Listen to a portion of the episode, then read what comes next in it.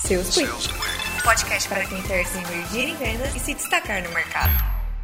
Olá pessoal, tudo bem com vocês? Então, tá começando mais um Seus Quick e hoje quem fala é a Laura do time de marketing da Nectar. E eu tô aqui para falar com vocês sobre um assunto fundamental quando se trata do universo das vendas, que é cultura de vendas. Mas para a gente compreender a importância de uma forte cultura de vendas e a melhor forma de inserir ela no dia a dia de um time comercial, a gente primeiro tem que falar sobre o que ela é. No contexto organizacional, a gente chama de cultura de vendas o conjunto de crenças, valores e ações que ditam a forma como as tarefas são realizadas no dia a dia, ou seja, como a rotina é feita. É uma espécie de guia de comportamento mesmo para um grupo de pessoas. E quando ela está atrelada aos processos de vendas, ou seja, quando ela está inserida dentro de um time comercial, ela é definitiva para o alcance de resultados bem positivos. Uma boa cultura comercial é fundamental, seja para que os responsáveis pelas vendas, ou seja, vendedores e S10, persigam as metas estipuladas anteriormente com mais sangue nos olhos, seja para superar os obstáculos que eles encontram ao longo do mês. Além de que, como consequência, isso aumenta a produtividade dentro de todas as etapas do negócio. Vale lembrar aqui também que ela é responsável por garantir o sucesso geral da empresa, porque ela dita a forma como todas as outras áreas vão agir quanto aos clientes, passando para frente assim a importância dos mesmos para o funcionamento geral da organização, deixando bem afirmado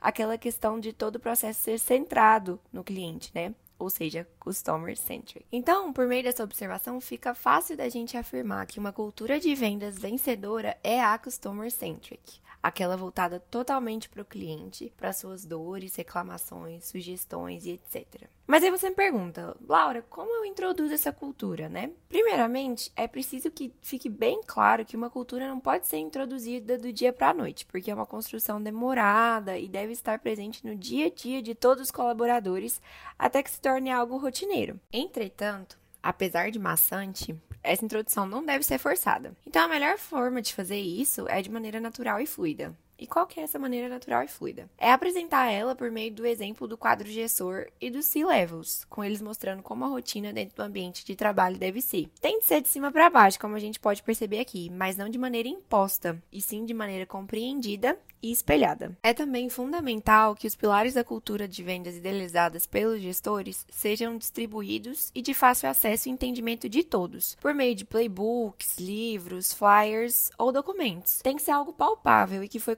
por todos da empresa, por meio de ideias e sugestões, e faça com que esses valores estejam presentes no dia a dia e sejam reforçados cada vez mais. E para finalizar, é importantíssimo citar as culturas de feedback e horizontalidade aqui, porque elas vão ser ferramentas certeiras para essa introdução. É por meio da transparência e da boa comunicação entre todas as partes, seja para reconhecer os resultados ou para fornecer uma crítica construtiva, que se cria um canal de diálogo aberto e uma colaboração mútua, garantindo assim que todos estejam alinhados com suas tarefas individuais e coletivas, e ao mesmo tempo visualizando os objetivos pessoais e organizacionais. Galera, por hoje é só. Eu espero que esse conteúdo tenha sido de valor para você, que você possa colocar alguma dessas dicas em prática. Nos vemos na próxima. Até lá!